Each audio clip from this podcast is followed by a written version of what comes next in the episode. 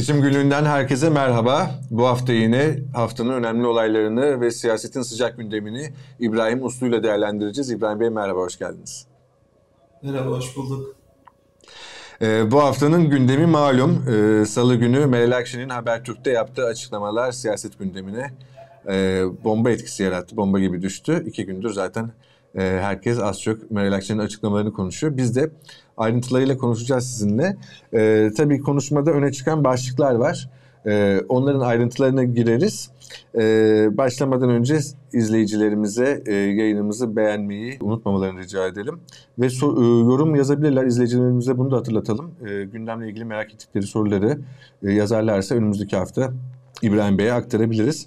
E, gelelim Akşener'in açıklamalarına e, İbrahim Bey gerçekten Kılıçdaroğlu'nun adaylığı giderek güçlenirken son birkaç haftada Kılıçdaroğlu'nun e, mitingleri, çıkışları, helalleşme mesajları, söylemindeki e, ton itibariyle adaylığı giderek e, adeta netleşirken Akşener bomba gibi bir e, set koydu tabiri caizse ya da frenleme getirdi. Bunu farklı farklı yorumladı yorumcular. E, Bazıları parti içinde bir mesaj olduğunu dile getirdi. Bazıları Kılıçdaroğlu'na net bir mesaj. E, isterseniz önce bir öne çıkan başlıklara hızlıca göz atalım. Sonra sizden değerlendirmenizi rica edeceğim. Hatırlatalım izleyicilerimize. Neler demişti Meral Akşener? Öncelikle altılı masa noter değil dedi.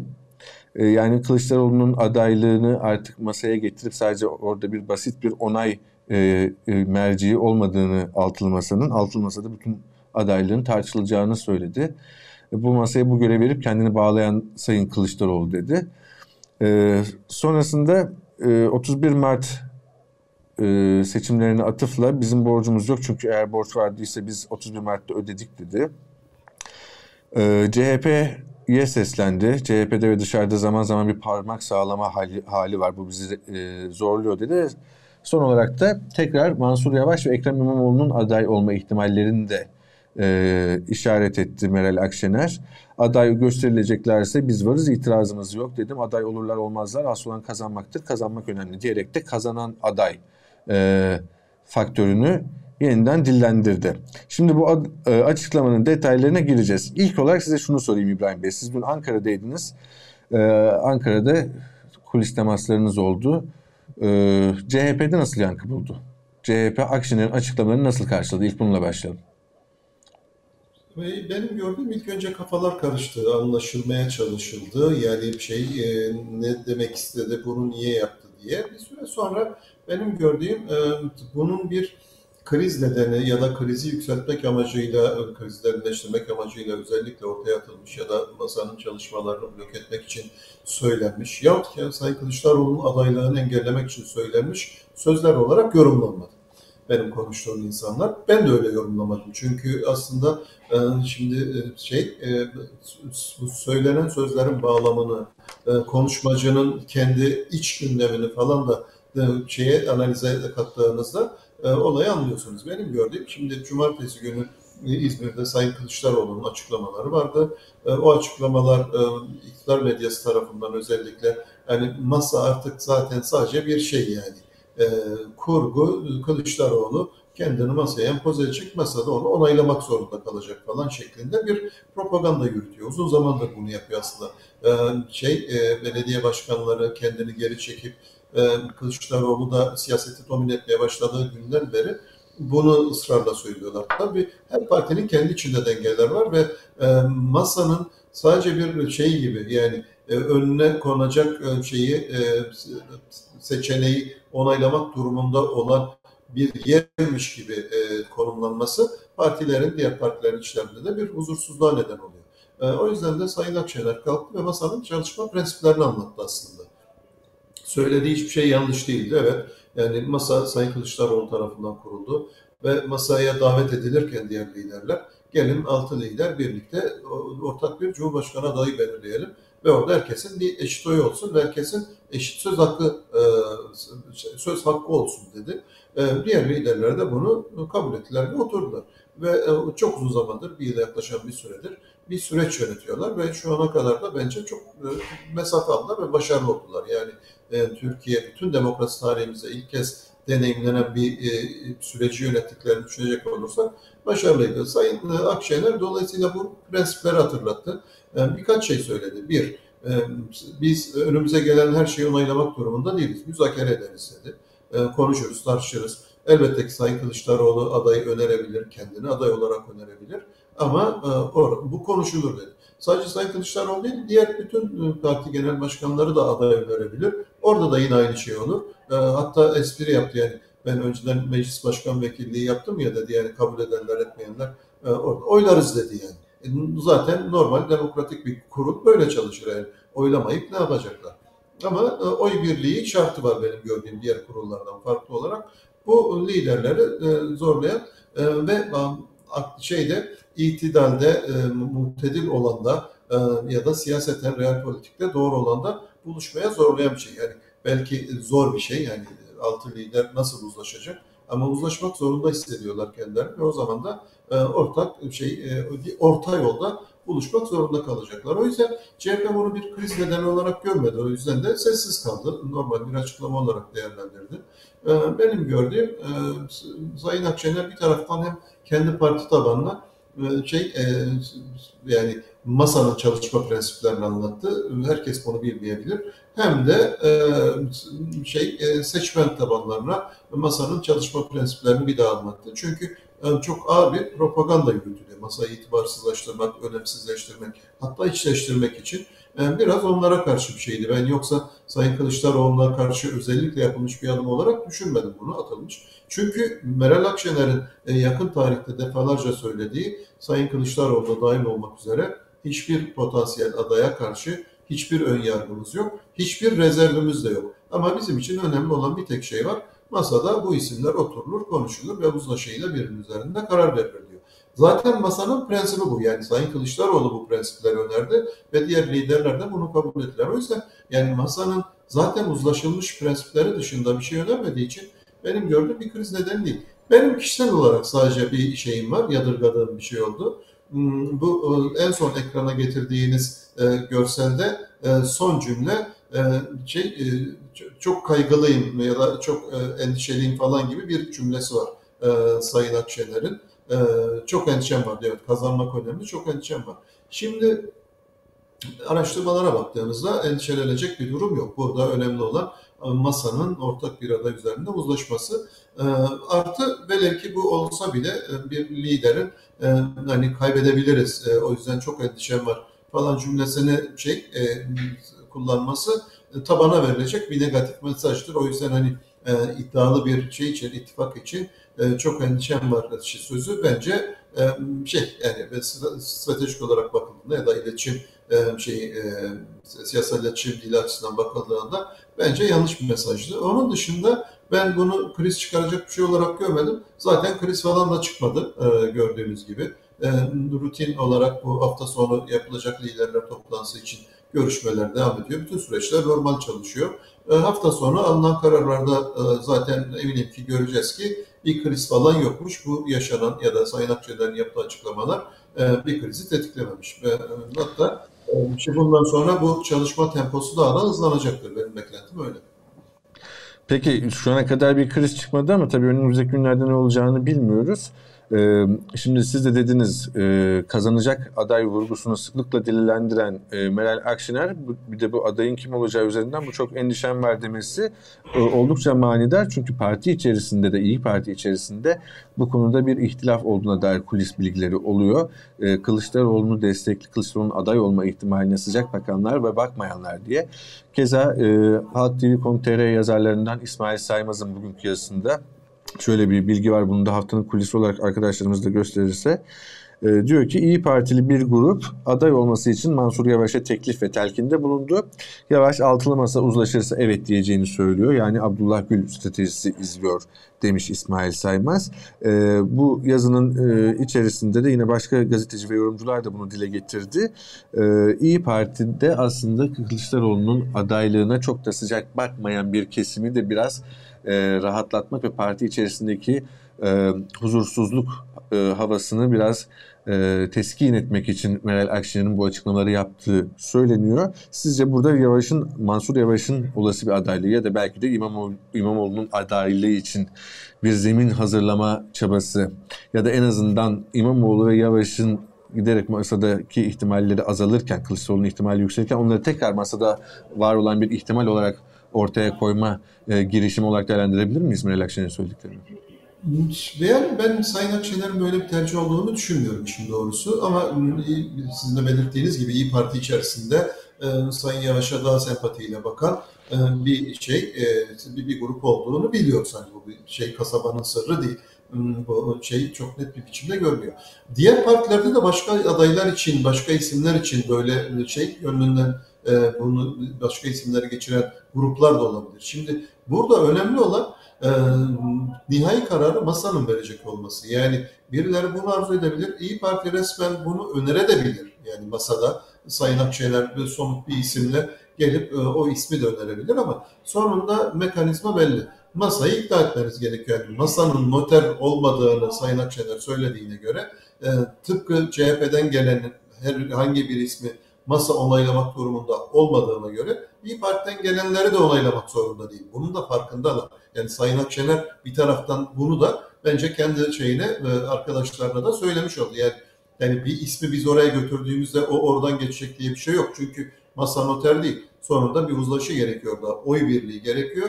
Dolayısıyla da oy birliğini e, biri üzerinde kimin üzerinde sağlarsak adayımız odur dedi. Bence bu liderlere, masadaki liderlere hatırlatmasına bunu gerek yoktu. Bunu benim gördüğüm tabanına ve e, parti içerisinde söyledi. Ben öyle yorumladım. Niye? Çünkü masa zaten bunun farkında.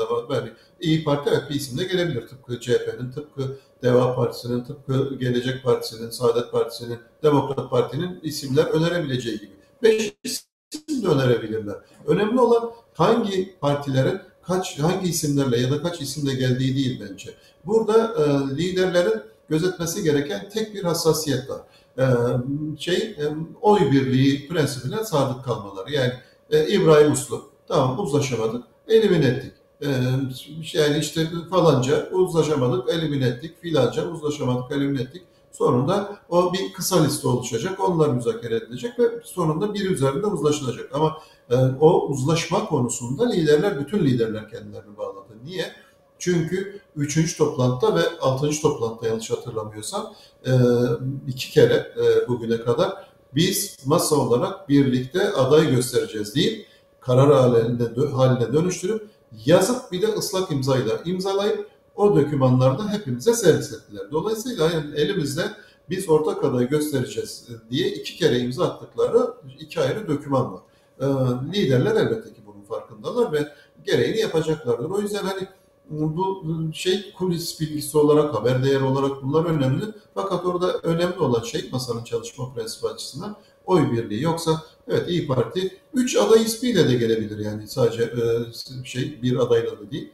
E, ama önemli olan masanın ikna olup olmayacağı. Dolayısıyla hani e, Sayın Akşener'in e, CHP için söylediği her şey aynı zamanda İyi Parti için de geçerli ve diğer bütün partiler için de geçerli. Yani bu akıldan çıkmadıktan sonra bence masada bir kaygı yok. Benim gördüğüm Sayın Akşener masanın çalışma prensiplerinin farkında yani çünkü anlattı bütün topluma. E, aslında bütün liderler farkında doğal olarak kendileri karar verdikleri için. Ben o yüzden de bunları bir yani bir kriz e, potansiyeli taşıyan tehlikeli hareketler olarak hiçbir zaman görmedim. E, evet insanlar elbette ki zaten bir isimlerin önerilmesi gerekiyor. Yoksa yani masa toplandı lider şey Cumhurbaşkanı adayı belirleyeceğiz birbirlerinin yüzüne bakıyorlar böyle. E ne yapacağız şimdi falan. Olmaz böyle bir şey yani. Oraya isimlerle, önerilerle, niye e, falanca isim olmalığıya dair çalışılmış dosyalarla gelmeleri gerekiyor. Bunları yapmaları lazım zaten. İyi Parti içerisinde birileri bunu yapıyorsa bence bu, bu anormal bir şey değil yani. Olması gereken bir şey yapılıyor. CHP de yapıyor. Eminim ki diğer partiler de bunu e, yapmıyorlarsa bile bir süre sonra yapmaya başlayacaklar. Ee, evet yani bu aday önerme çalışmalarının yanı sıra ama sanırım e, konuşulan şeylerden bir tanesi bu. Evet dediğiniz gibi e, masanın çalışma prensipleri ya da demokratik karar alma mekanizması Akşener tarafından tekrar hatırlatılmış oldu ama bir taraftan da İyi Parti içerisindeki e, bazı kimselerin e, işte bu bir, birkaç haftadır konuştuğumuz gibi bu e, Kılıçdaroğlu'nun işte kendi adaylığını bir e, de facto artık adaylığını ilan etmek ve onu dayatmak veya işte emrivaki lafı kullanılıyor. Böyle yapılmasının aslında prensipte Kılıçdaroğlu'na sıcak bakmalarına rağmen bir rahatsızlık veya işte rencide edici bir e, hal yarattığı e, söyleniyor. İyi Partili kurmaylarla konuşan gazetecilerin aktardıkları bunlar. Bu açıdan sizce yani altılı masanın normal işleyişi ve demokratik karar verme mekanizmasının yanı sıra Kılıçdaroğlu'nun izlediği bu agresif ve atak e, politika ve adaylığını konsolide etmeye çalışması diyelim. E, stratejik olarak doğru muydu ya da bir hata mıydı sizce? Siz bunu nasıl değerlendiriyorsunuz bir siyasi iletişim uzmanı ve siyasi danışman olarak? Benim gördüğüm Sayın Kılıçdaroğlu'nun önceliği kendini masaya empoze etmek değil. Bence orada bir yanlış bir değerlendirme yapılıyor. Sayın Kılıçdaroğlu'nun son iki yıldır aslında yapmaya çalıştığı temel e, iş e, bir kere partisini büyütmeye çalışıyor. Çünkü partisi büyümeden ve toplamda e, muhalefet havuzu büyümeden bu e, şeyin e, aday adayı olma e, aday olmanın e, netice getirmeyeceğini biliyor. Yani bir önceki seçimde de biliyorsunuz çok sayıda aday heveslisi vardı. Hepsi birden aday da oldular. Netice ne? İlk turda e, rakipleri kazandı. Yani Sayın Erdoğan ilk turda yarışı kazandı bitti. Yani birkaç aylık bir hayal, bir heves falan Sayın Kılıçdaroğlu o şeyleri e, bir bir kere e, 2018'de bu deneyimlendi ve o 2018'in bilgisi bütün liderlerin hafızasında taze duruyor. E, iki, e, Sayın Kılıçdaroğlu hakikaten ben o şey sözlerine katılıyorum. Yani ben bu yaştan sonra kariyer, saray, uçak falan peşinde değilim. Benim başka siyasi hedeflerim var e, falan şeklindeki değerlendirmelerine ya da açıklamalarına da katılıyorum. Şimdi ilk önce partisini büyütmesi gerekiyor. E, şey e, son seçimde e, CHP %22 oy olan partiydi. %22 oyla Cumhurbaşkanlığı hayalleri kurulamayacağını bilecek kadar siyasal gerçekçiliğe sahip. Ee, Sayın Kılıçdaroğlu'nun bu hani kimilerince agresif sayılan e, şey girişimleri, adımları e, ya da hamleleri e, partisini büyütmeye yönelikti. Bunun büyük ölçüde de başardı. Yani araştırmalarda şimdi baktığımızda 26-28 aralığında görüyoruz. O 25 camdan tavanını kırdı, geçti ve 27-28 aralığına oturdu. Çok uzun aylardır 27 civarlarında falan ölçümleniyor. Bizim benim parçası olduğum çalışmada da yine biz 27-28 aralığında bulguluyoruz CHP'yi. Demek ki o birinci hedefini gerçekleştirmiş durumda.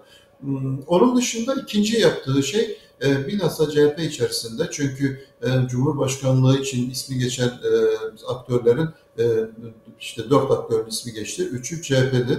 E, CHP içerisinde bir aday adaylığı yarışı olmasını istemedi ve e, attığı adımlarla bu aday adaylığı yarışı riskini ortadan kaldırmış oldu. Bu şey anlamına gelmez. Ben e, her zaman bunu söylüyorum. Yani işte e, artık İmamoğlu'nun şansı kalmadı. Artık Mansur Yavaş'ın şansı kalmadı. Ya da artık başka kimsenin şansı kalmadı. Bunlar yanlış. Böyle bir adam eksiltme stratejisi takip etmiyor CHP ve Sayın Kılıçdaroğlu. E, tam tersine e, herkes bir yerinde dursun. Kimse bu e, daha adaylık bile ortada yokken yıpranmasın ve hem partimiz yıpranmasın hem de masa yıpranmasın, süreç yıpranmasın. O yüzden de attığı adımlarla aslında birilerini ıı, şeyden elimin etmeye çalışmadı. Ama bir aday adaylığı yarışı ve buradan çıkması muhtemel ıı, parti için nifakların ve ittifak için nifakların önüne geçmeye çalıştı. Bunu da büyük ölçüde başardı yani. Hala masa toplanabiliyorsa ıı, şey ve bir risk yoksa hani masanın dağılması ya da CHP içerisinde bir yarış yoksa şu an için görünen bu Sayın Kılıçdaroğlu'nun almış olduğu tedbirleri önemli ölçüde bu, bu durumda etkili oldu. O yüzden bence yanlış yorumlanıyor. Ee, şey e, masanın üzerindeki uzlaşacağı her ismin bulunan önümüzdeki şey adaylık için şansı bence devam ediyor birincisi. İkincisi e, Sayın Kılıçdaroğlu kendini empoz etmeye falan çalışmıyor ama hem partisini büyütmek hem ittifakın e, sağ salim seçime kadar e, devamlılığını sağlamak için girişimlerde bulunuyor. Bunun içinde aday adaylığı yarışının önünü kesti. Bence çok doğru bir adımdı. E, yani şimdi düşünün her e, gönlünden Cumhurbaşkanı adaylığı geçen şeyin e, muhalefet blokundan birilerinin adaylık kampanyası, aday adaylığı kampanyası yürüttüğünü düşünün Bir süre sonra e, şey iktidarla uğraşmayı bırakıp herkes kendi kendisiyle rekabet etmeye başlar. Partiler özellikle seçim zamanında e, muhalefetten şeyden çok e, rakiplerinden çok kendi e, içle, iç rekabetleri nedeniyle zarar görürler. E, çünkü tek bir koltuk vardır. O beş kişi aynı koltuğu istediğinde o beş kişi birbirine öyle bir e, saldırırlar ki e, sonunda hepsi birden hırpalanır. Sayın Kılıçdaroğlu böyle bir şey yaşansın istemedi. Bence şu ana kadar e, bunda başarılı oldu. E, ve şu an için e, hiçbirimiz yani ben bütün hani olabildiğince nesnel bakmaya çalışıyorum. Bence ittifak içerisinde bir aday adaylığı yarışı gözlemlemiyorum. Peki son olarak şunu sorayım. Ee, İbrahim Bey çok kısa. Şimdi siz de bahsettiniz son e, araştırmalar, elin, elinizdeki bulgular. CHP 27-28 bandına otur dediniz. Son haftalarda birçok anket şirketinin bulguları yayınlandı dediğiniz gibi en düşüğü de 25 gösteriyor. 25-27 bandında e, CHP. Ama birçok e, anket bulgusu bir taraftan da şunu gösteriyor. Son 1-1,5 ay için belki de. E, AKP'de aylardır devam eden e, yavaş da olsa bir düşüş vardı ama o düşüşün durduğu e, artık böyle bir e, bir seviyede durup artık tahkimat yapıp orada e, kendini konsolide ettiği belki işte yüzde otuz civarı diyebiliriz oraya. Ee, İyi Parti'nin ise e, oy oranları çeşitli anket şirketlerinde oldukça değişiklik gösteriyor. Düşüş seyrinde olduğunu söyleyenler var. Yükselişe geçtiğini söyleyenler var. Size soracağım soru şu birkaç cümleyle hemen hızlıca rica edeceğim. Ee, AKP'nin düşüşü durdu mu, e, artışa geçti mi? Bu konuda bir e, araştırmalarınız ve bulgularınız bu yönde bir şey işaret ediyor mu söylendiği gibi? Aslında AK Parti uzun zamandır stabildi. %30'lar civarında yatay hareket ediyordu. Yani bir düşüş yoktu. Ee, son bir ayda e, evet bir yükseliş biz de gözlemledik. Bir buçuk puan civarında. Hmm, fakat biz bunu Ocak ayında da gözlemlemiştik. Yani Aralık'tan Ocağa geçildiğinde AK Parti'nin attığı o pozitif adımlar nedeniyle bir buçuk puan arttı. Şubat ayında tekrar geriye döndü. Şimdi bir partinin yükseliş trendine falan girdiğini söyleyebilmek için birden fazla gözlem yapmak lazım. Ee, geçen ayki artışın bu ayda devam edip etmeyeceği yoksa tekrar yeniden yatay harekete başlayıp başlamayacağını beklemek lazım. Geçen ay pozitif bazı adımlar atıldı. İşte asgari ücret, e, bu e, sosyal konut kampanyası falan gibi. Onun olumlu etkileri olmuş olabilir. Bizim değerlendirmemiz o yönde. Ama bunu sürekli olacak mı, devam edecek mi, etmeyecek mi? Onu bekleyip görmek lazım. Yani yeniden %30'lara gelebilir. Ocak ayında benzer bir hareketi yaşadık çünkü. İbrahim Uslu çok teşekkürler değerlendirmeleriniz için. Evet, teşekkür ederim. Hoşçakalın. Seçim günlüğünün bu haftaki bölümünde yine İbrahim Uslu'yla haftanın önemli olaylarını ve siyasetin sıcak gündemini değerlendirdik. Bizi izlediğiniz için teşekkür ederiz. İyi günler.